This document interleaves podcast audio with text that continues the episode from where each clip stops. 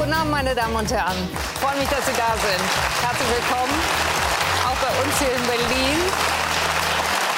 Man reibt sich verwundert die Augen angesichts der Heftigkeit, mit der seit Mittwoch gestützt auf vermeintlich ganz neue Fakten über ein echt altes Thema diskutiert wird, nämlich über die Frage, ob die Grenzwerte für Feinstaub und Stickoxide zu streng sind und die Fahrverbote gar nicht notwendig wären. Bundesverkehrsminister Scheuer ist begeistert von dem Vorstoß der mehr als 100 Lungenärztinnen und Ärzte.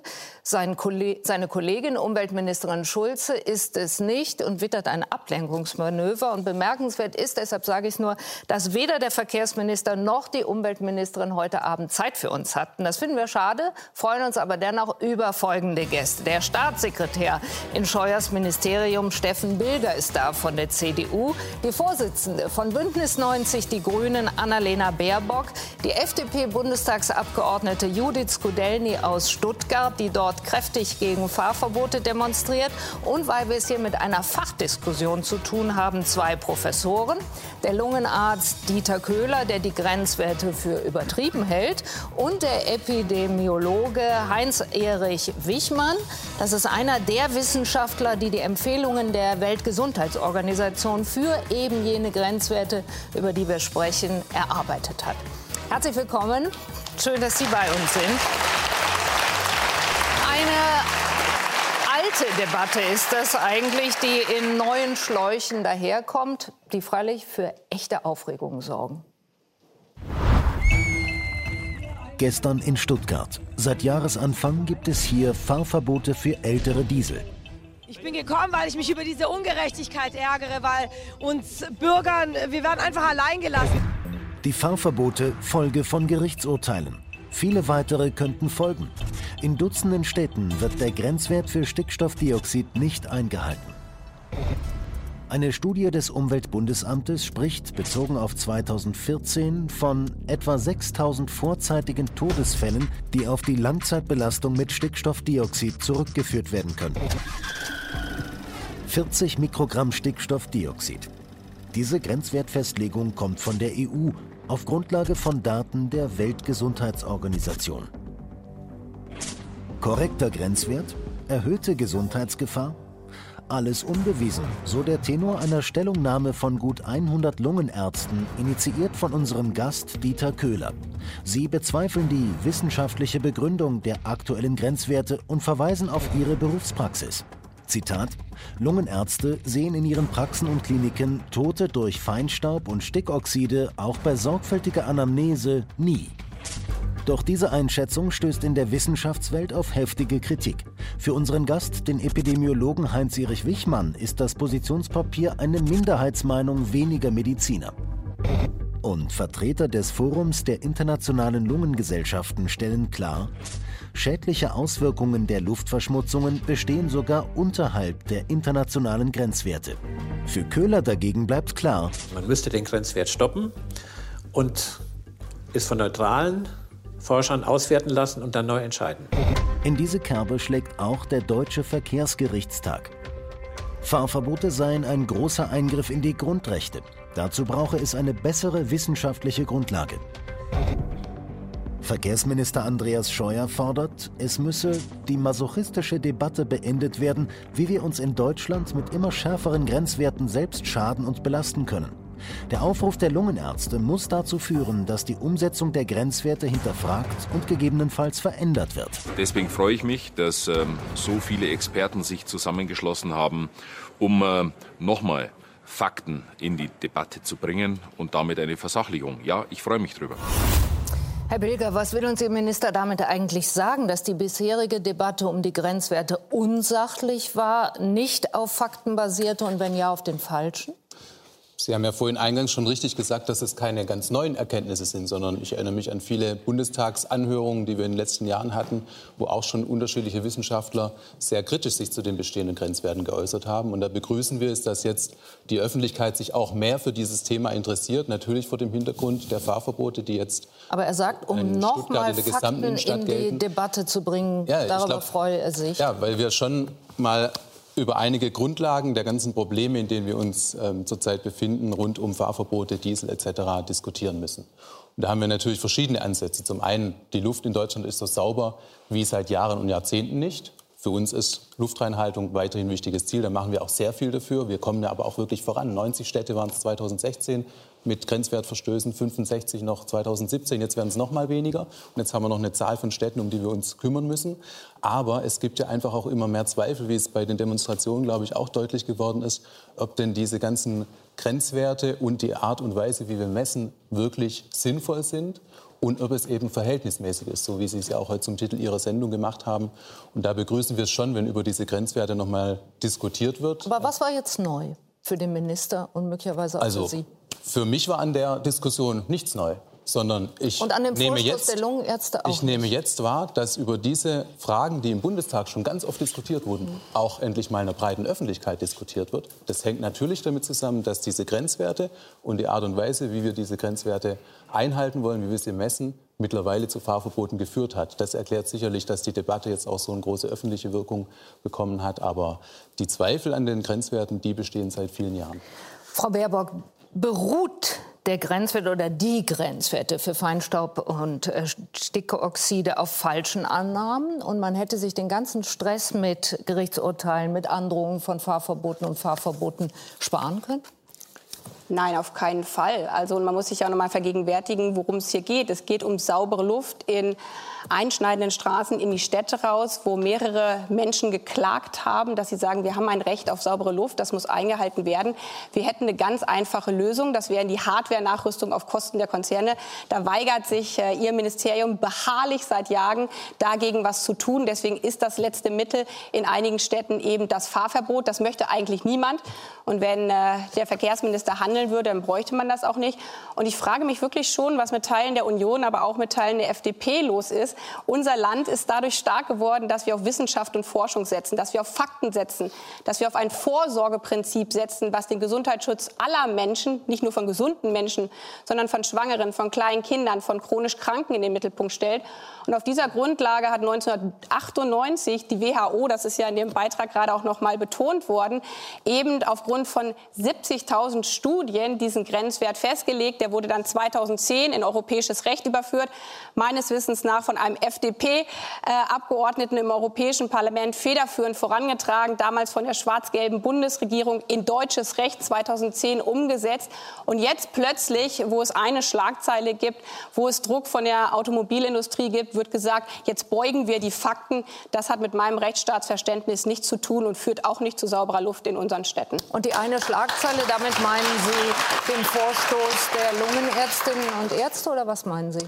Genau, bei allem Respekt. Äh, wir sind ja in einem freien Land, da kann jeder seine Meinung äußern. Wir haben das immer wieder in der Wissenschaft, dass es natürlich auch unterschiedliche Positionen gibt. Es gibt so rund, da können Sie mich jetzt bei den genauen Zahlen äh, korrigieren, 3.400 Lungenärzte in Deutschland. Davon haben jetzt 100 einen Brief geschrieben. Wir haben es auch im Beitrag gesehen.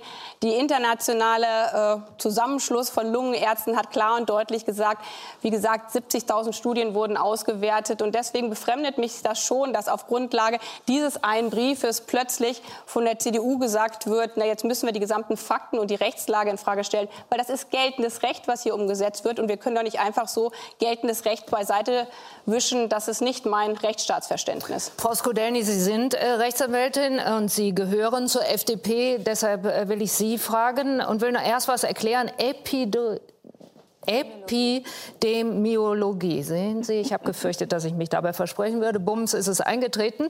Wollte mich gerne erklären? Grob gesagt ist das die Wissenschaft, äh, die die Entstehung und Verbreitung von Krankheiten erforscht. Also sehr grob gefasst. Herr Wichmann, äh, der dieses äh, Fach beherrscht, kann das tausendmal toller sagen. Aber dass wir das wissen, soweit wir gesehen haben, hat auch weltweit kein einziger der Epidemiologen und der Lungenärzte, das spricht sich leichter, gesagt, er habe jetzt was Neues gehört.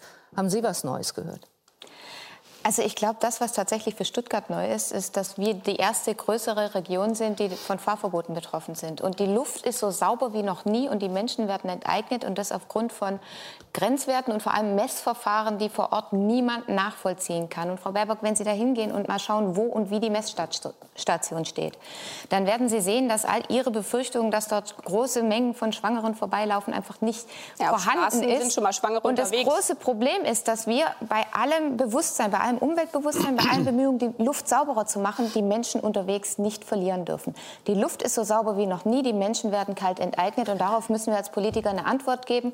Und die ganze Region Stuttgart steht im Moment auf und sagt, die Antwort, so wie sie jetzt gegeben wird, kann nicht stehen bleiben, da müssen wir was ändern. Die Menschen müssen an ihr Eigentum und an die Politik wieder Vertrauen gewinnen, dass sie das, was sie mal rechtmäßig gekauft haben, heute auch noch nutzen. Ja, Aber hilft es denn, Frau Studelny, wenn Sie über geltendes Recht, nämlich über den Grenzwert, sagen, das seien reine Würfelwerte? Also jeder Grenzwert ist ein politisch festgesetzter Wert. Fünf hoch, fünf runter, zehn hoch, zehn runter. Irgendwann mal wird eine Entscheidung getroffen und hier ist der Grenzwert. Mhm. Dieser Grenzwert wurde jetzt, wenn ich mal sagen darf, von Wissenschaftlern aus zwei verschiedenen Sparten. Der eine sagt das eine, der andere das andere.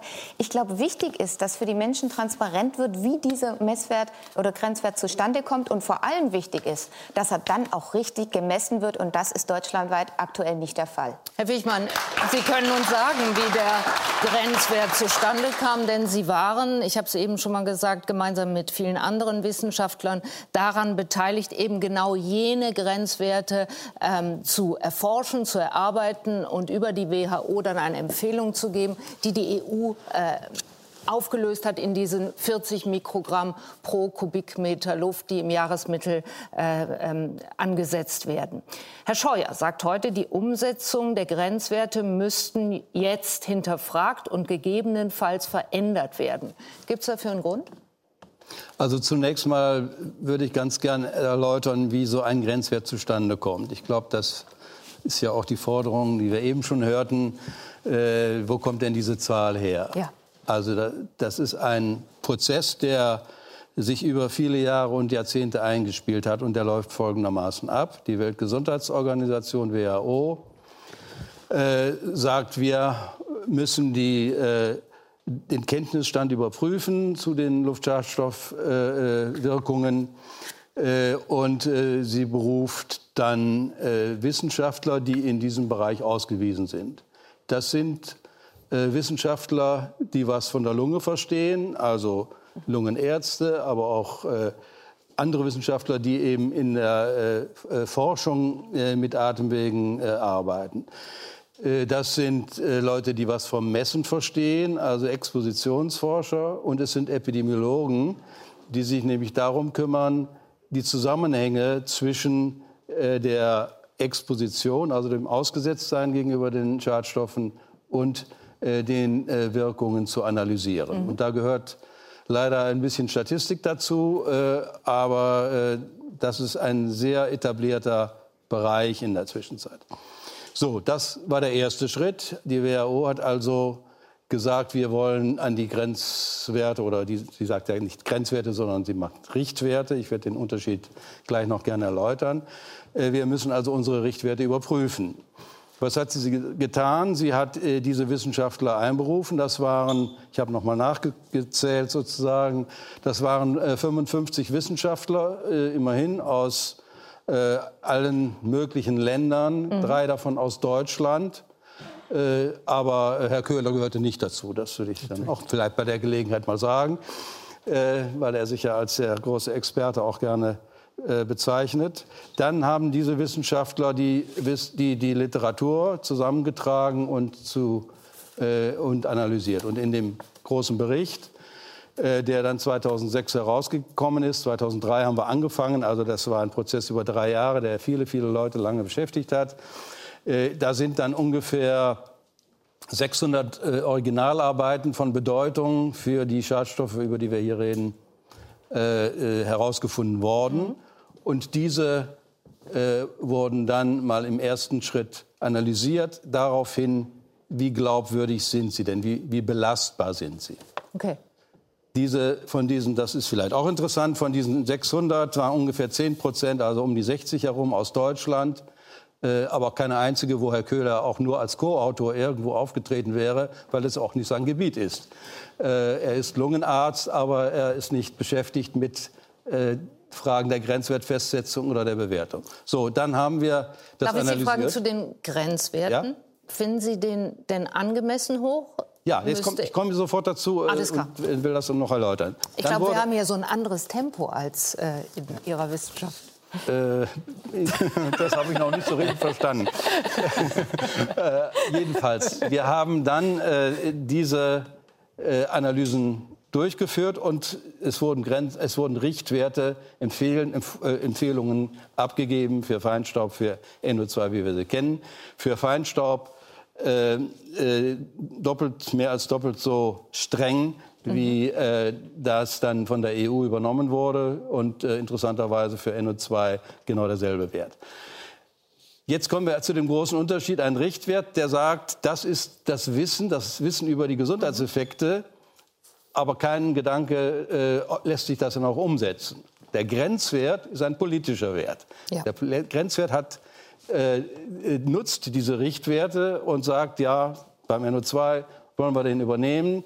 Beim Feinstaub, das äh, schaffen wir nicht, den einzuhalten in Europa, also le legen wir ihn höher. Also es ist eine rein politische Entscheidung und in dem Sinne ist natürlich äh, hier eine gewisse Willkür dabei, aber die Willkür, äh, die ist in dem Prozess und wenn man dem zugestimmt hat, dann hat man am Ende die Lösung und dann haben wir einen gültigen Grenzwert und der ist einzuhalten. Da gibt es kein Ver Vertun. Sie schreiben, Herr Köhler, es gäbe derzeit keine wissenschaftliche Begründung für die aktuellen Grenzwerte. Das hat uns Herr Wichmann aber jetzt äh, präzise erzählt, wie das gelaufen ist, und fordern eine Neubewertung der wissenschaftlichen Studien durch unabhängige Forscher. So schreiben Sie es in Ihrer Stellungnahme. Damit unterstellen Sie allen, auch Herrn Wichmann, er habe nicht unabhängig geforscht. Haben Sie dafür einen Beleg? Also ich muss ja sagen, ich habe mich 86 mit diesen Fragen habilitiert. Also wenn Schadstoffe in die Lunge gehen, wie sie wieder raustransportiert werden, wenn Gase in die Lunge gehen, SO2 und wie das wieder rausgeht. Und Ich war in der Szene, in der Community international, in Zeitschriften, in der Fachgesellschaft, habe sogar von den Amerikanern einen Forschungspreis bekommen. Man muss natürlich nicht Epidemiologe sein in diesem Bereich, um das beurteilen zu können. Ich verstehe nun was von Physik, das ist der Unterschied zu vielen Medizinern, das hat das beschleunigt. Aber man muss natürlich die Studien analysieren können, man muss wissen, was sind epidemiologische Studien, wie ist das, wenn man Kohorten untersucht und ähnliches. Das habe ich auch gemacht, aber nicht in diesem Bereich. Jetzt kürzlich, 2014, noch eine Arbeit dazu veröffentlicht. Wir hatten 150.000 Items. Ich kann also mit SPSS und ähnlichen Dingen umgehen, das nur am Rande.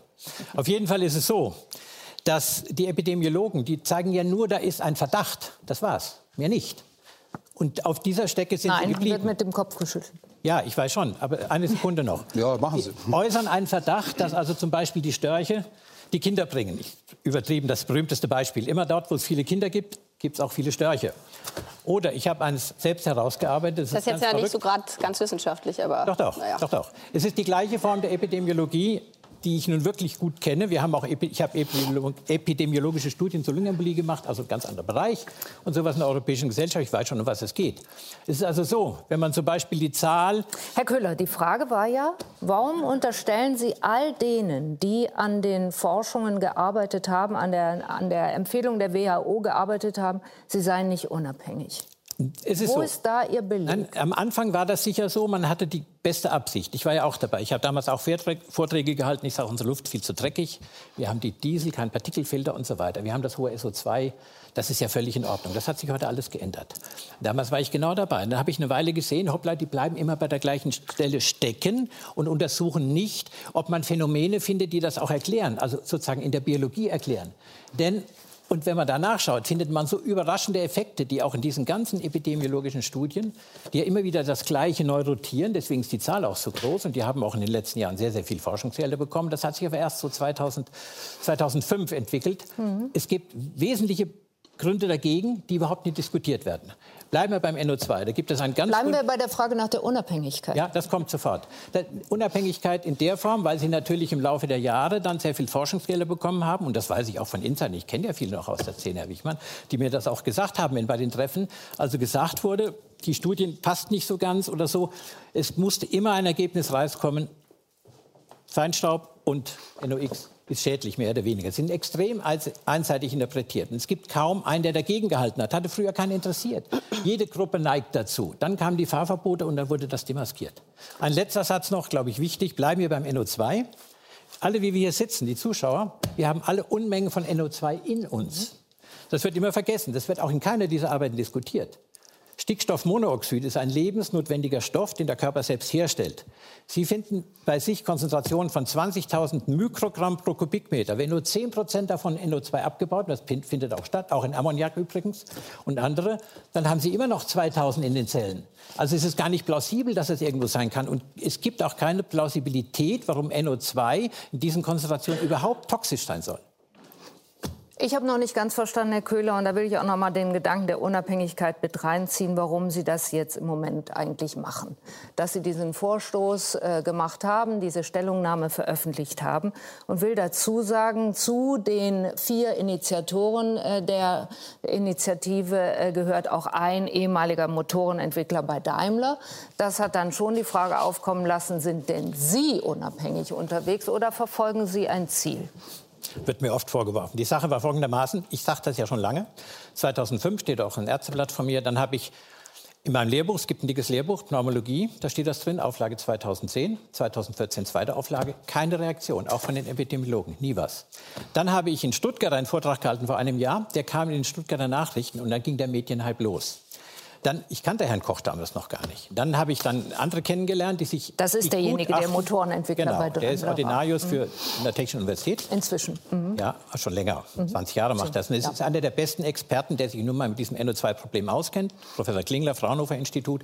Beide haben Gutachten für die Regierung gemacht weil sie Experten sind. Die habe ich dazu kennengelernt. Das war das, weil die eben das technische Wissen dazugebracht haben. Das war der Grund. Von mir ging das primär aus, habe ich schon 2010, wenn Sie im Lehrbuch finden, mit Literaturangabe alles. Dann habe ich den Ärzteblattartikel geschrieben. Und dann kam immer der Vorwurf, das ist der Einzige, der das macht, der Esoteriker aus dem Sauerland sozusagen. Und da habe ich gesagt, ich kenne viele Lungenärzte, die anderer Meinung sind, frühere Ordinarien. Dann haben wir diese Rundmail über die Fachgesellschaft gemacht und es war erstaunlich, dass sich so viele gemeldet haben. Denn wir haben ja nur, um eine Vorstellung zu geben, etwa 100 Lungenkliniken in Deutschland. Wir haben etwa 800 niedergelassene Ärzte. Es gibt nicht so viele. Und die, die sich damit auskennen, die Gruppe ist sowieso klein.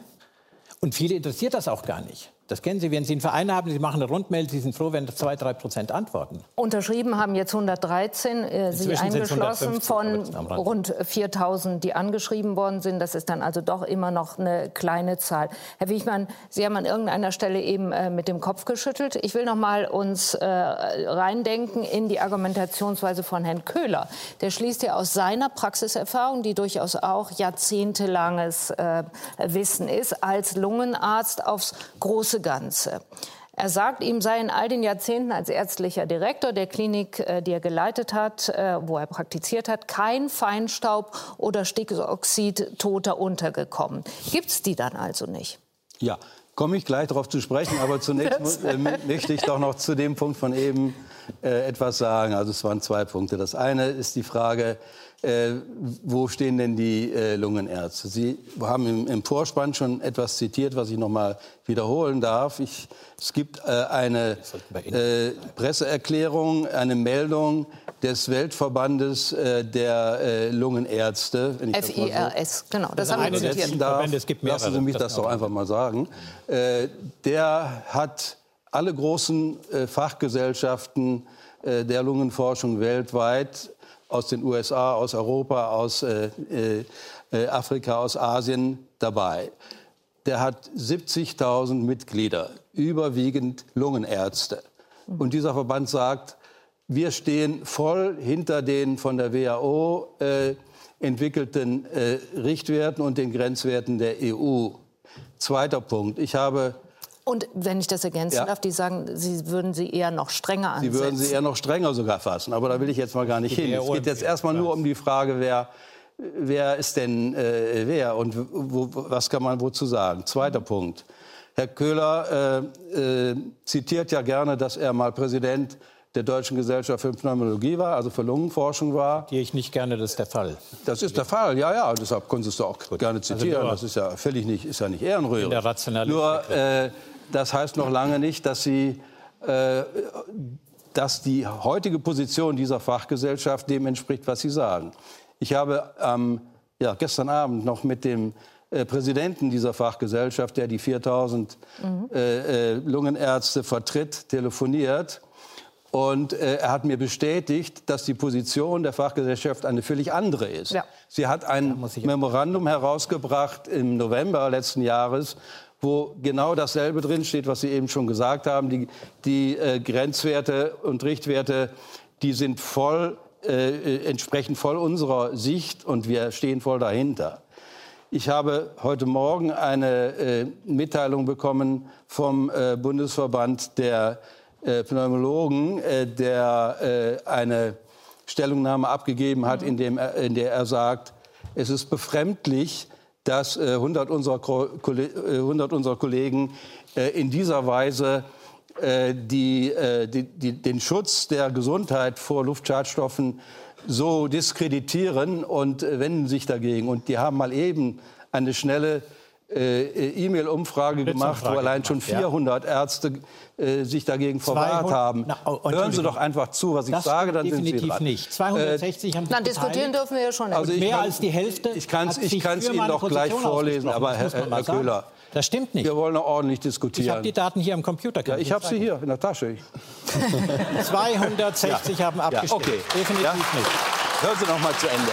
Also, wenn ich das zusammenfasse und auch die, äh, das wörtliche Zitat des jetzigen äh, Präsidenten, äh, der sagt, Herr Köhler ist ein völliger Außenseiter und hat mit seiner Position überhaupt nicht den Rückhalt in der Lungenforschung in Deutschland und international. Das muss also mal ganz klar gesagt werden. Und äh, da das, muss ich aufs Schärfste widersprechen. Ja, das können Sie gerne. Und zwar deswegen mit dem Klaus Rabe, mit dem Sie gesprochen haben. Der hatte nämlich das Papier, und das hat zu erheblichen Irritationen der Fachgesellschaft geführt, von der Helmholtz-Gruppe machen lassen.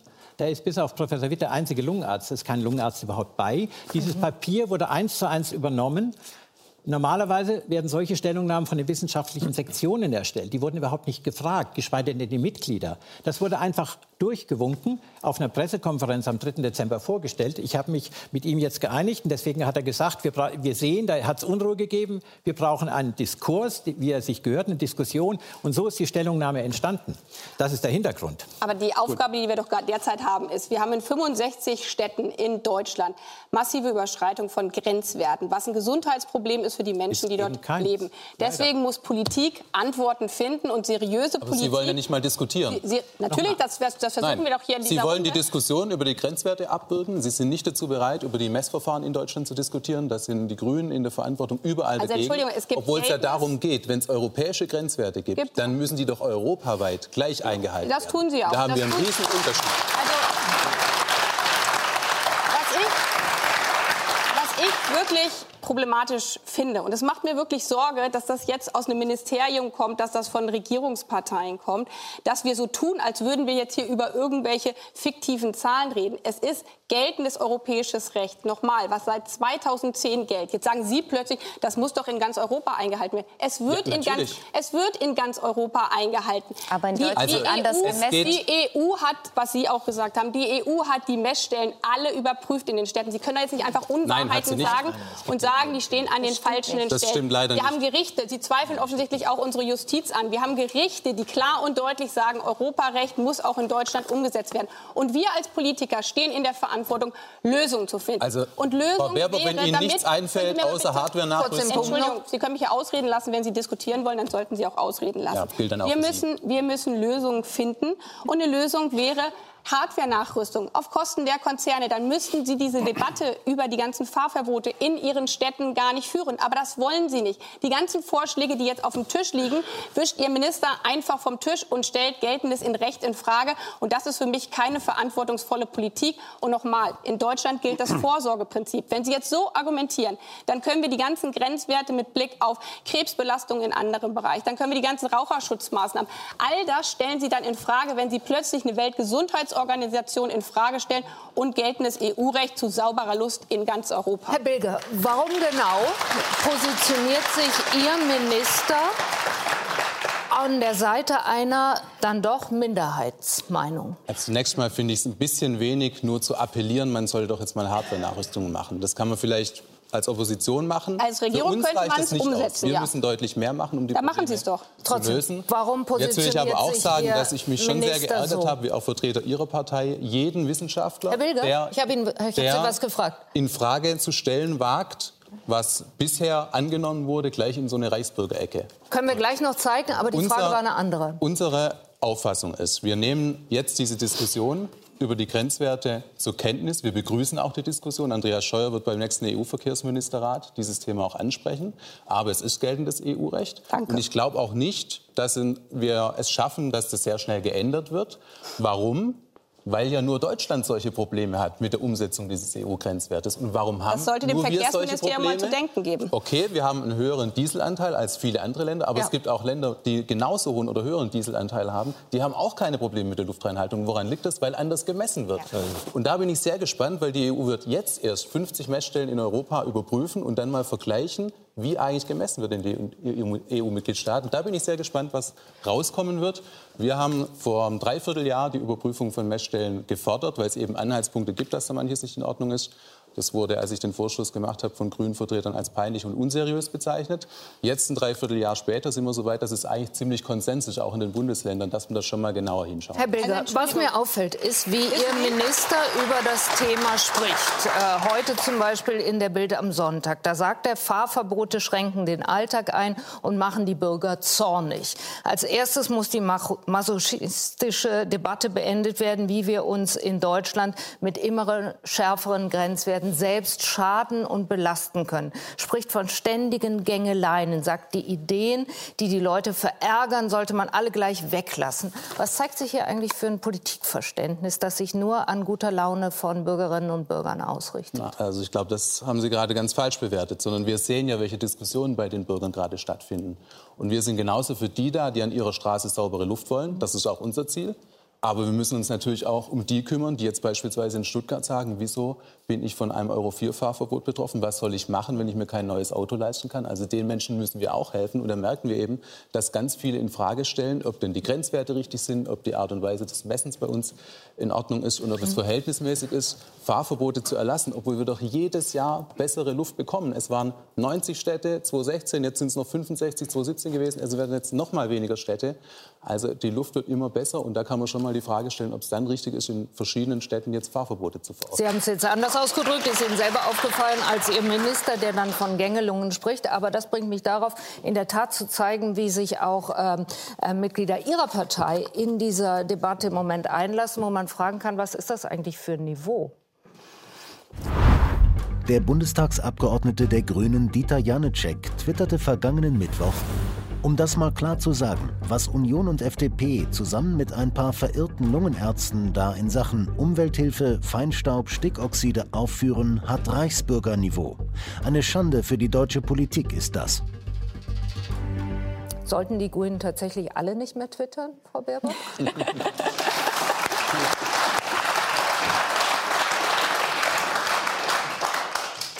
Ich fand das nicht richtig. Ich habe mit Herrn Janicek auch äh, drüber gesprochen, weil es ist so, dass wir als Politiker in der Verantwortung stehen, Lösungen zu finden, Lösungen für die Problematik, dass äh, Menschen an Straßen wohnen, wo die Luft eben nicht so sauber ist und deswegen hinken aus meiner Sicht Ihre Vergleiche da auch stark. Für alle Menschen sauber, auch für Menschen, die chronisch krank sind.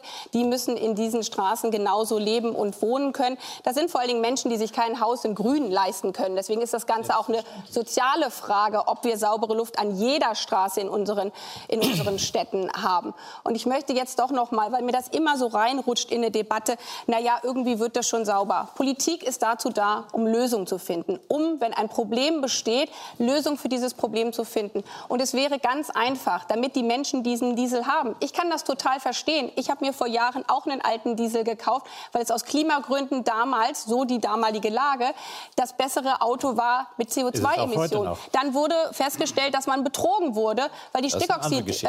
Stickoxidausstöße so hoch waren. Da hätte verantwortungsvolle Politik eine Rückrufaktion starten müssen, um die Autos nachzurüsten, weil dann hätten wir jetzt, dann hätten wir jetzt nicht das Problem. Und noch eins zu Die den europäischen Betrugsautos sind zurückgerufen worden. ein Wort. 98 Prozent der Fahrzeuge sind bereits in den notwendigen Stand versetzt. Jetzt noch ein, ein Wort zu den europäischen Nachbarländern, weil also auch das geht mir ehrlich gesagt ein bisschen gegen den Strich. Jetzt zu tun, als wären die bösen Europäer schuld und das im Jahr von der Europawahl. Wissen Sie, was andere europäische europäische Städte gemacht haben, die hatten auch große Belastungen. In Paris hat man deswegen darüber diskutiert, dass eben in den nächsten Jahren Dieselautos nicht mehr in Innenstädte reinfahren können. Wir haben in Spanien etliche Großstädte, die darüber diskutieren, wie sie die Innenstädte autofrei bekommen. Ich habe länger in London gelebt. Da ist es so, dass in den Innenstädten vor allen Dingen auf öffentlichen Nahverkehr gesetzt wird. Es ist doch so, überall werden Lösungen diskutiert, emissionsfreie Autos, Hardware-Nachrüstung im äh, außereuropäischen Ausland, Tempolimit und all diese Vorschläge wischen Sie vom Tisch und sagen dann, oh ja, der Bürger, der hat jetzt aber ein Problem und wir tun nicht. Das ist nicht meine Art von Politik. Frau Skudelny, würden Sie sagen, man sollte den Grenzwert angesichts der Unsicherheit, die jetzt vielleicht neu entstanden ist und angesichts im Übrigen auch der Wut, die sich äh, übrigens in Gelbwesten gekleidet äh, in Stuttgart zeigt, müsste man den Grenzwert jetzt aussetzen? Also wir sind sehr dafür, einen Grenzwert auszusetzen, insbesondere übrigens auch, da wir sehen, was eigentlich gerade ein Fahrverbot bewirkt. Es ist ja nicht so, dass das Fahrverbot am Ende zu sauberer Luft führt, sondern es führt am Ende dazu, dass der Verkehr von den Hauptstraßen in die Nebenstraßen, von den Autobahnen in die Dörfer verlagert wird. Das heißt, es wird eben nicht die Umwelt sauberer und die Luft besser für die Bürgerinnen und Bürger. Es werden einfach nur Menschen enteignet und Luftverschmutzung verdrängt. Und deswegen fordern wir ja ein Moratorium, bis die eingeleiteten Maßnahmen greifen. Und an dieser Stelle sei gesagt, wir wissen ja schon lange, dass es kommt. Warum hat eigentlich die Bundesregierung so spät überhaupt reagiert? Erst Ende 2017 mit dem Sofortprogramm Saubere Luft, erst jetzt überhaupt mit einer Gesetzesvorlage. Wären wir dort schneller gewesen, wären wir heute vielleicht viel weiter und es würde den Bürgerinnen und Bürgern zumindest mehr helfen als jetzt die Debatte zwischen Verkehrsminister und Umweltminister. Wir müssen handeln und nicht darüber reden und das hätten wir schon längst tun sollen. Was passiert ist, muss man sagen, Herr Bilger, ist, dass durchaus eine Unsicherheit entstanden ist, äh, nicht zuletzt auch durch das Tun der Bundesregierung, weil man den Eindruck gewann, bei den Grenzwerten, die geltendes Recht sind, gäbe es doch so etwas wie Spielräume, sonst wäre man nämlich zum Beispiel auch nicht ans Emissionsschutzgesetz gegangen. Grenzwerte weniger streng auslegen, um weitere Fahrverbote zu verhindern. Die Idee der Bundesregierung im vergangenen Oktober. Wir wollen hierzu das Bundesemissionsschutzgesetz, also die entsprechenden Gesetze ändern. Im vorliegenden Gesetzentwurf vom November heißt es dann, Verbote des Kraftfahrzeugverkehrs kommen nur in Gebieten in Betracht, in denen der Wert von 50 Mikrogramm Stickstoffdioxid pro Kubikmeter Luft im Jahresmittel überschritten worden ist. Die Begründung, bei weniger als 50 Mikrogramm seien Verkehrsverbote in der Regel nicht erforderlich und unverhältnismäßig. Allerdings würde das Gesetz die EU-Vorschrift von maximal 40 Mikrogramm unterlaufen. Bedenken hat die Kanzlerin da aber keine. Wir haben, das ist ganz wichtig, keinerlei europäische Grenzwerte etwa verändert, sondern die gelten. Aber wir haben unterschieden äh, zwischen ähm, geringeren Überschreitungen dieser Grenzwerte von 40 Mikrogramm und ähm, höherer Überschreitung. Frau Baerbock, sind die Grenzwerte dann also doch verhandelbar? Nein, weil ich frage mich wirklich, das würde ich auch wirklich an die äh, FDP, die ja immer auf Rechtsstaatlichkeit setzt, mhm. äh, würde mich wirklich interessieren, was das für ein Verständnis dann von, von, Recht ist, zu sagen, es gibt EU-Richtlinien, ja, die europaweit zwischen allen 28 Ländern verhandelt werden, wo damals, wie gesagt, die FDP sogar im Europäischen Parlament einer der treibenden Akteure war, diese Richtwerte so zu verankern, was dann von der äh, damaligen schwarz-gelben Regierung umgesetzt wird. Und jetzt sagt Deutschland, wir drehen aber an diesem geltenden EU-Recht drehen wir einfach mal ein bisschen rum. Ich meine, was würden wir denn sagen, wenn ein anderes europäisches Land jetzt auf die Idee kommt und sagt, ach nee, dieses europäische Recht, das gefällt uns nicht so, das ändern wir einmal ab. Und auch unsere eigenen Bürger in Deutschland, da leben Menschen an Straßen, wo klar ist, die leiden unter diesen Schadstoffen. Und dann wird gesagt, na ja, wir senken jetzt oder wir ändern den Grenzwert einfach mal ein bisschen, obwohl man weiß, dass das eine Risikoverschärfung jetzt erzählen Sie es in Richtung FDP, ist. aber das, das ist doch die Bundesregierung. Und, und das, das, das verstehe ich einfach nicht. Ich verstehe nicht, wie man das Recht hier so biegen kann, weil einem, die Fakten, weil einem also, die Fakten nicht gefallen und weil man eben seine Hausaufgaben nicht macht, indem man politisch dafür sorgt, dass die Autos sauberer werden. Also wird hier kein mal, Recht, EU-Recht gebogen oder wird sich darüber hinweggesetzt, wenn man sagt, komm, wir wollen es irgendwie verhältnismäßiger machen? Ja, zunächst mal wehre ich mich gegen den Eindruck, wir würden nichts machen. Also das Sofortprogramm Saubere Luft wurde ja schon angesprochen. Wir investieren Milliardenbeträge in die Förderung der Elektromobilität, mhm. bessere Verkehrslenkung. Das alles hilft den betroffenen Städten. Hardware-Nachrüstung bei Bussen, Software-Updates bei Autos, Hardware-Nachrüstung bei Autos ist auch ermöglicht. Also das ist ein ganzes Maßnahmen. Sie verpflichten nicht die Hersteller, es zu tun. Ja, so Sie haben gerade den Rechtsstaat so, angesprochen. So der, der, Rechtsstaat kann bei Betrugsautos mhm. alles machen. Deswegen auch 98 Prozent bereits in den nötigen Stand gesetzt. Aber bei Nicht-Betrugsautos kann man eben nicht einfach fröhlich Gesetze verabschieden im Rechtsstaat. Jetzt aber zur Bundesemissionsschutzgesetzänderung. Ja. Das ist auch kein ähm, Tricksen oder was auch immer, sondern es gab ein Urteil des Bundesverwaltungsgerichts in Leipzig zu, zu den Fahrverboten. Und das Bundesverwaltungsgericht hat recht gesprochen, dass Fahrverbote unverhältnismäßig wären, wenn eine Stadt kurz davor ist, die Grenzwerte einzuhalten. Genau das setzen wir um mit der Bundesemissionsschutzgesetzänderung. Also in den Städten, wo man kurz davor steht, bei Werten unter 50, da wäre es unverhältnismäßig, Fahrverbote zu erlassen. Und da bewegen wir uns auf Basis des Urteils des Bundesverwaltungsgerichts. Das heißt, die Menschen an der Straße haben weiter schmutzige Luft. Die Menschen an der Straße haben jedes Jahr bessere Luft. Die Luft wird überall besser. Und in den Städten, wo man kurz davor steht, den Grenzwert zu erreichen, um 1, 2, 3, 4, 5 Mikrogramm, da wäre es doch völlig unverhältnismäßig, die ganze Stadt mit dem Fahrverbot zu Das ist doch nicht die ganze Stadt. Also jetzt bleiben also Sie mal bei den Stuttgart bleiben Sie bei der Stadt. Ich will das noch mal verstehen. Ganze Stadt. Sagen Sie eigentlich umgekehrt, dass Feinstaub und Stickoxide für die Menschen unschädlich wären? Natürlich nicht. Ich bin eigentlich vom Herzen Altgrüner. Aber es schließt es nicht aus, dass man kritisch, als kritischer Rationalist bestimmte Tatsachen akzeptieren muss, die auch diskutiert werden. Und NO2 ist ja nun in diesem Grenzwert überhaupt nicht plausibel. Das ist so leicht zu widerlegen. Am Arbeitsplatz in den USA ist er 200-fach höher, 9500. Viele Berufe gäbe es nicht. Wir müssten sozusagen die Schweißer, Leute, die die, die Straßen reparieren, der Asphaltierung, die müssten ja alle aufhören. Die sind ja weit höhere Dosen. Und jetzt kommt, da kommen immer die Kranken und die Schwangeren.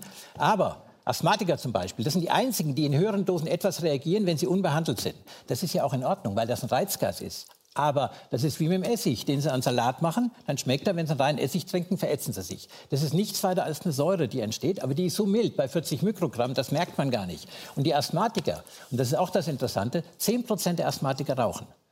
10 Prozent. Und ein Raucher inhaliert locker 10.000 Mikrogramm mit jedem Zug. Aber das tut er freiwillig. Ein Raucher Nochmal, raucht freiwillig. ist das ein Modell. Baby, ein nein, nein, Baby in der Straße ist nicht freiwillig das wird immer in gesagt, einer belasteten ich. Straße. Das, ich sage ja nie, dass der Raucher, natürlich macht das freiwillig, aber der Raucher ist das Modell. Verstehen Sie, ist das Modell, das zeigt, dass wir hier in einem Toxizitätsbereich sind mit den 40 Mikrogramm, der damit nichts zu tun hat. Ich will ja nicht, dass die, Leute, dass die Raucher da geschützt werden. Im Gegenteil, da habe ich ewig gegen gekämpft. Das ist, muss ja so sein für einen Lungenarzt. Wo Aber läge denn für Sie ein guter Wert? Die Amerikaner haben 100. Die haben die WHO-Empfehlung nach oben gedehnt, wie Sie richtig sagen. Das ist ja ein Richtwert gewesen. Das ist ja gar nicht mal eine Vorgabe. 100 Mikrogramm, selbst Kalifornien hat 56, 100 wäre überhaupt kein Problem. Das ist jenseits von jeder kritischen Sache. Beim NO2. Und das muss man einfach mal sagen. Die USA haben aber dann einen niedrigeren beim Feinstaub. Gleicht sich das dann irgendwie aus für den Menschen? Feinstaub und NO2 haben nichts mehr zu tun. Das war früher so. Da hatte man gesehen, dass die Rußpartikel, äh, das ist ja klar, dass die Filter nicht gab. Man fuhr hinter einem Diesel her, es stank, mhm. NO2 war oben. Das Rußproblem gibt es beim Diesel nicht mehr. Der Diesel gibt komischerweise, das habe ich auch gelernt, saubere Luft am Auspuff ab, als er vorne ansaugt. Die Feinstaubproblem ist weg, das ist so.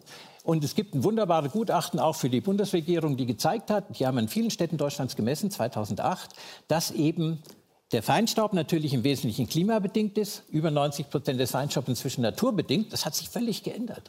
Und das NO2 geht natürlich mit dem Diesel, das ist ja ganz klar, aber nicht der Feinstaub. Das ist klar bewiesen, da gibt es auch Publikationen zu, das war früher anders, Herr Wichmann, das hat sich geändert. Und das muss man auch mal sagen. 56 hat Herr Köhler gesagt. Äh, das würde ja auch zusammentreffen mit der Überlegung der Bundesregierung beim Emissionsschutzgesetz und der Veränderung äh, derselben. Äh, wäre das für Sie ein Wert, wo Sie sagen würden, da damit ja, also wir sind ja jetzt hier nicht auf dem Gesundheitsbasar, äh, wo nee? äh, äh, Zahlen in die, die Grenzwerte sind immer basarartig entstanden. Ich glaube, ich glaube, jetzt finde ich mal dran, Herr Köhler. Ja, ja, Entschuldigung, ja, aber wenn Sie Gut zu, Herr Wichmann. Ja, ja, sind ja dran. Danke. Also äh, zunächst mal, was Herr Köhler gesagt hat äh, im Hinblick auf Feinstaub, äh, ist äh, total daneben, um das mal Definitiv. sehr deutlich zu sagen. Die Gesundheitseffekte durch Feinstaub sind erheblich, sind ganz gewaltig. Und äh, das vielleicht auch als, als kleine Information für Ihren Minister, der ja fordert, es muss eine Neubewertung geben. Erzählen Sie Ihrem Minister doch bitte, dass an dieser Neubewertung seit ein paar Jahren gearbeitet wird. Die Weltgesundheitsorganisation hat Arbeitsgruppen, die derzeit die äh, Richtwerte überarbeiten, die Mitte dieses Jahres, Ende des Jahres oder im nächsten Jahr herauskommen. Und ich hatte auch Gelegenheit, mit äh, Kollegen zu telefonieren, die in diesen Arbeitsgruppen mhm. sind. Und die sagen, es wird überhaupt keine äh, Erleichterung äh, bei Grenzwerten geben können, weil die Evidenz in den letzten Jahren seit der äh, letzten Bewertung noch erheblich angestiegen ist. Definitiv. Es ist aber zu erwarten, Evidenz, dass, dass es den Menschen Evidenz, schadet. Dass es den Menschen schadet. Okay. Es ist aber zu erwarten, Verdacht. dass insbesondere beim Feinstaub eine Verschärfung erforderlich ist, weil die Evidenz eben noch viel klarer geworden ist. Und wenn Herr Köhler dann sagt, wir mit 25 Mikrogramm pro Kubikmeter äh, zweieinhalb Mal so hoch wie die WHO äh, sind im sicheren Bereich und äh, da äh, gibt es überhaupt gar kein Risiko für die Menschen, dann sind Sie ein Exot.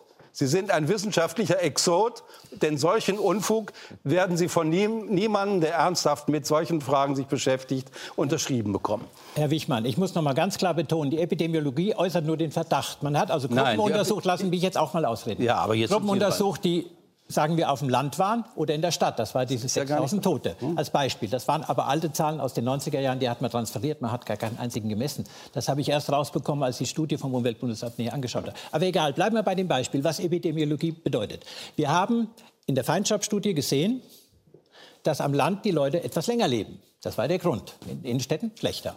Jetzt kommt die neue Studie vom Max-Planck-Institut, die nochmal alte Daten wieder zusammengewürfelt waren, 16 Stück, 16 Studien, die zeigen, dass man am Land um zweieinhalb Jahre eher stirbt.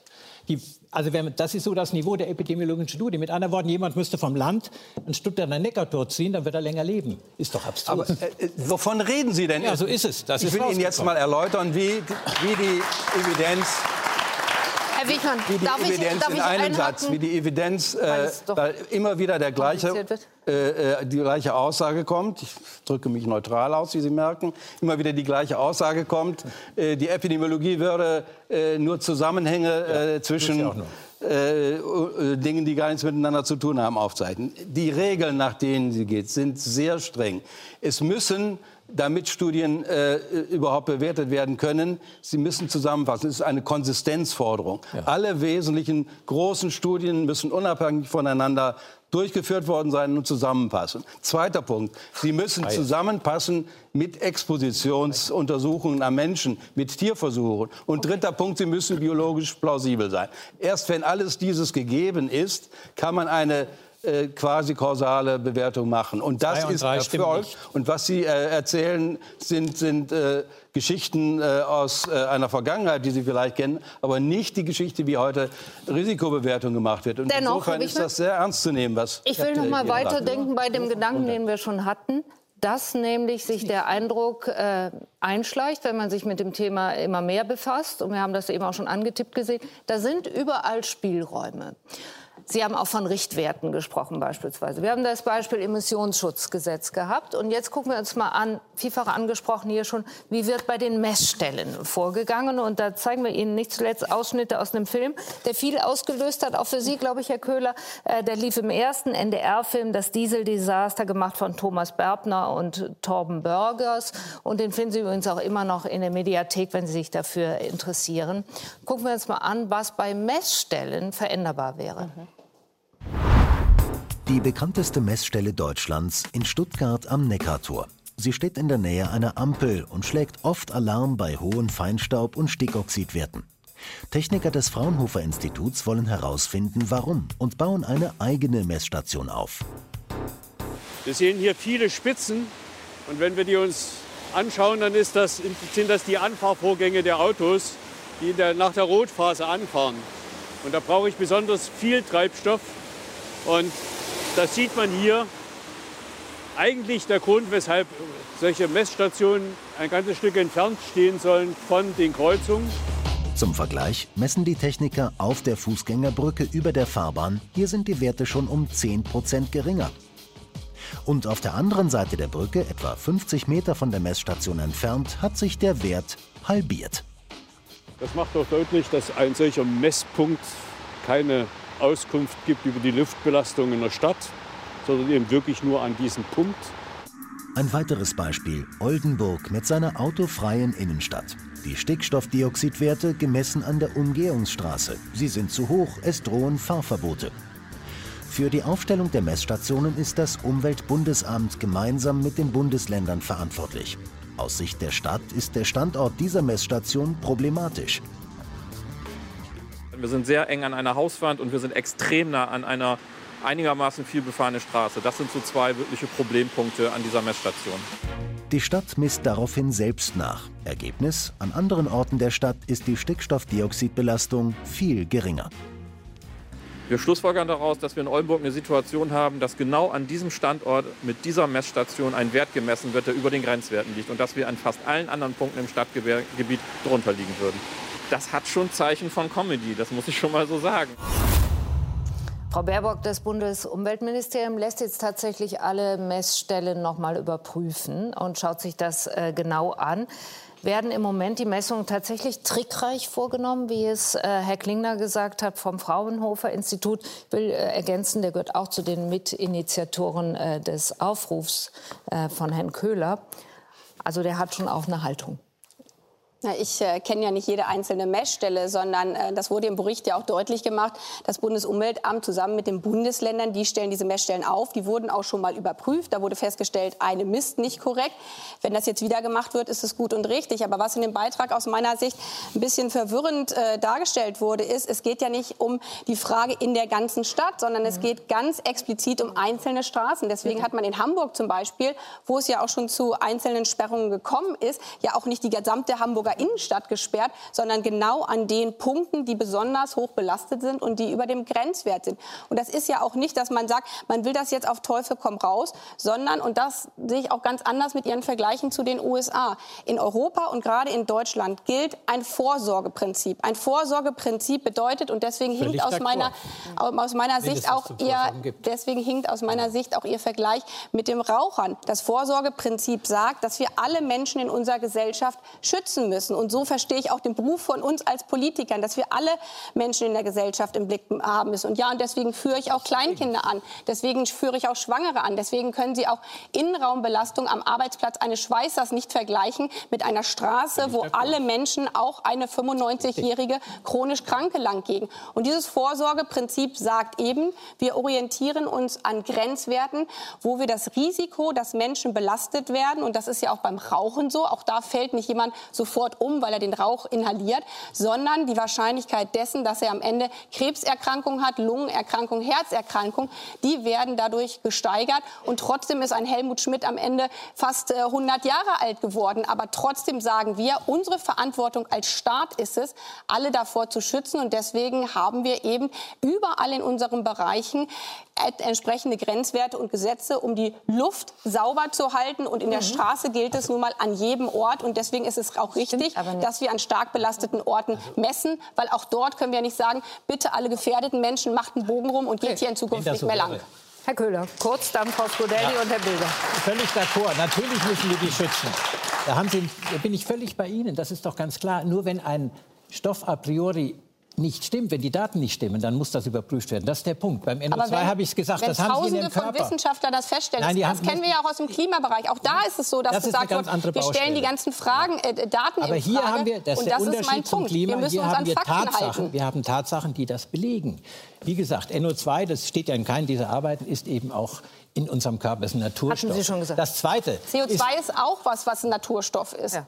Naja, ja, und trotzdem sagen wir, wir müssen die CO2-Emissionen, die industriell sind, eindämmen. Es ist doch so, wenn Sie jetzt irgendeine minimale Säure essen oder wenn Sie nur Kochsalzlösung inhalieren, die in der Luft steht, dann nimmt die CO2 von der Luft auf, dann entsteht daraus äh, äh, Kohlensäure. Und wenn Sie inhalieren, ist das viel höher in der Säurebelastung als beim NO2. Nur als Beispiel, da passiert natürlich nichts. Aber was ich sagen will mit den Rauchern, das wird mir immer vorgeworfen. Ich sage natürlich nicht, der Rauch raucht freiwillig, sondern das ist nur der Modellversuch. Bleiben wir beim Feinstaub. Wenn Sie einen Feinstaub nehmen, dann ist das ein kleiner Zuckerkorn. Und diese Menge ist das, die ein Raucher inhaliert. Und wenn man diese Zahlen, die er vorgibt, hochrechnet, das ist tatsächlich so, das kann man ganz leicht machen, dann hat ein Raucher in, in, in sechs Wochen so viel Feinstaub wie jemand, der das ganze Leben an Neckartor ist und nicht raucht. Neckartor? Bringen mich auf das Stichwort, wo wir eigentlich waren, Herr Köhler, nämlich bei den Messungen. Wären Sie dafür, Frau äh, Skudelny, dass man vollständig ausnutzt, was die EU-Richtlinie auch möglich lässt, nämlich, dass man äh, die Messstationen möglichst weit äh, von Kreuzungen beispielsweise stellt und viel äh, möglichst weit von der Straße entfernt stellt, um sich die Werte irgendwie hinzubiegen, damit sie passen? Also der Sinn, und da muss ich Ihnen äh, widersprechen, der Sinn der EU-Gesetzgebung ist in hochbelasteten Regionen repräsentative Werte zu finden. Was ja. wir machen, ist, wir versuchen in hochbelasteten Regionen Höchstwerte zu messen und mit dieser Höchstwertmessung das ist aber eine Unterstellung, dann, Frau Skudelny. Haben Sie dafür einen Beleg? Ja, schauen wir uns doch an, wie die Station am Neckartor aufgestellt ist. Erstens, direkt misst es an- und abfahrenden Verkehr. Mhm. Dann werden zwar die nominalen Maße eingehalten. Aber eine Umlüftung ist vor einer Hauswand in einem Häusereck absolut nicht möglich. Und das Dritte ist auch noch die Höhe. Dort wird auf einer Höhe gemessen, dass tatsächlich sogar hin und zurück gespiegelt teilweise die Werte doppelt gemessen werden. Das ist keine Unterstellung. Am Neckartor ist es absolut Aber Fakt. es ist eine Messstation von in vielen Stuttgart, in Stuttgart, oder? Und, nein, von drei. Und tatsächlich ist das die, die deutschlandweit deswegen am bekanntesten ist, weil sie im Wesentlichen zu einem flächendeckenden Fahrverbot führt. Aber und falsch gemessene, falsch? darf ich ganz kurz, also dann doch? falsch gemessene Messwerte mit fraglichen Grenzwerten zusammen führen niemals zu angemessenen Maßnahmen und schon gar nicht zum angemessenen Fahrverboten. Und das ist das, was die Stuttgarter Bürger aktuell auf die Straße treibt. Und das ist das, was die Menschen was an der Politik Anwohnern im Moment nicht verstehen. Was mit den Anwohnern an der Straße? Herr Bilger, was sagen Sie dem Gebäude?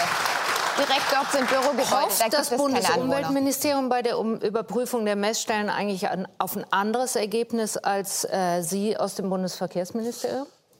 Es ist ja kein Geheimnis, dass es manchmal nicht ganz einfach ist in der Abstimmung zwischen unseren beiden Ministerien. Aber ich habe es ja vorhin schon gesagt, wir haben vor einem Dreivierteljahr mal die Debatte eröffnet und auch angeregt, dass wir Messstellenüberprüfung machen. Die Länderverkehrsminister haben uns dann auch beauftragt. Leider konnten wir das erstmal nur in NRW machen, weil alle Grünen in Verantwortung in den Landesregierungen alles getan haben, um die Messstellenüberprüfung zu verhindern. Kann man sich ja auch fragen, mhm. warum die, diese Und? sehr dagegen Sie werden eine Antwort haben, warum? Und bei den acht äh, Messstellen, die in NRW untersucht mhm. wurden, war halt eine in Aachen dabei, die rechtswidrig war, die aber Grund, äh, Bestandteil eines Fahrverbotsurteils in Aachen war. Und das hat dann in anderen Bundesländern auch dazu geführt, dass immer mehr die Diskussion in Gang gekommen ist und jetzt eben sehr viele Bundesländer sagen, wir sollten doch mal genau anschauen, wie wir eigentlich messen. Und auch das Bundesumweltministerium dann am Ende gesagt hat, okay, wir müssen wirklich mal die Messstellen, vor allem die die gerade die besonders hohen Werte ermitteln, überprüfen. Und da glaube ich jetzt nicht, dass bei jeder rauskommt, dass die völlig falsch steht. Das ist ja auch nicht das Ziel, die Messstellen so lange zu verlegen, bis die Luft irgendwie gut gemessen wird, sondern es geht wirklich darum, dass wir rechtswidrige Messstellen wegbekommen. Und da ist der Grundsatz der Repräsentativität für die Umgebung eben auch sehr wichtig. Das muss da auch geprüft werden, weil ich es keinem erklären kann, wenn drei Jahre später, vielleicht im Gerichtsverfahren, die Fahrverbote werden jetzt auch beklagt, rauskommt, dass ein Fahrverbotsurteil ergangen ist wegen falsch gemessener Werte. Herr Wichmann, Sie sind nicht nur Wissenschaftler, sondern auch Staatsbürger. Was denken Sie darüber, wenn Sie merken, äh, Messstationen stehen möglicherweise wirklich falsch und es wird dann, wenn es so wäre, auch schlecht umgegangen mit dem vielleicht ursprünglich mal klug ausgedachten Grenzwert? Also zunächst mal muss man sehen, äh, die Messung soll repräsentativ für die Bevölkerung mhm. sein, mhm. insgesamt. Und es gibt eine Bevölkerung, die liebt lebt in Hintergrundbereichen mit sogenannter Hintergrundbelastung. Da wird sowieso am meisten gemessen, davon mal abgesehen. Und es gibt einen Teil der Bevölkerung, der lebt an stark befahrenen Straßen. Und deshalb gibt es Verkehrsmessstationen.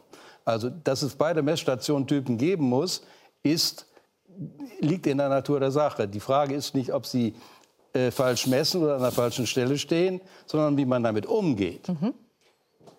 Mittlerweile haben wir ein Messnetz in Deutschland, äh, das ist exorbitant riesig. Das, es wird gemessen und gemessen und gemessen, über, äh, überall dasselbe. Ja, es ist nicht gut oder schlecht, es ist äh, äh, schräg, denn äh, es werden immer dieselben äh, Messwerte oder die, dieselben Messparameter an verschiedensten Stellen gemessen und man hat keine zusätzliche Information, während andere Messwerte, die sehr viel wichtiger wären, ergänzend wie ultrafeine Partikel, äh, wie Rußpartikel überhaupt nicht gemessen werden. Äh, und von daher hat man ein ganz schiefes Bild. Wenn ich jetzt mal die NO2-Belastung nehme, über die ja so viel geredet wird. Wir haben so viele Messwerte in Deutschland, dass man sehr gut äh, durch äh, Entschuldigung, schon wieder Statistik, durch Interpolationsverfahren praktisch für jeden Ort in Deutschland sagen kann, wie ist dort die Belastung. Das heißt, man nimmt die Messwerte, äh, berücksichtigt äh, meteorologische Bedingungen und kann das sagen. Das heißt also, ich kann ausrechnen, wie ist das Risiko für jeden Bürger in Deutschland aufgrund, aufgrund, der bestehenden äh, Messwerte.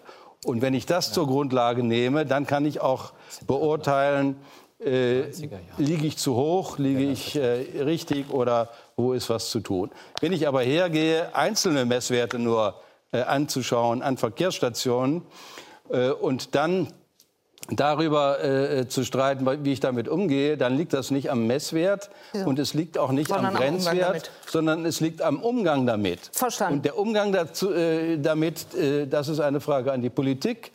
Ich schaue ganz neutral in alle Richtungen hier.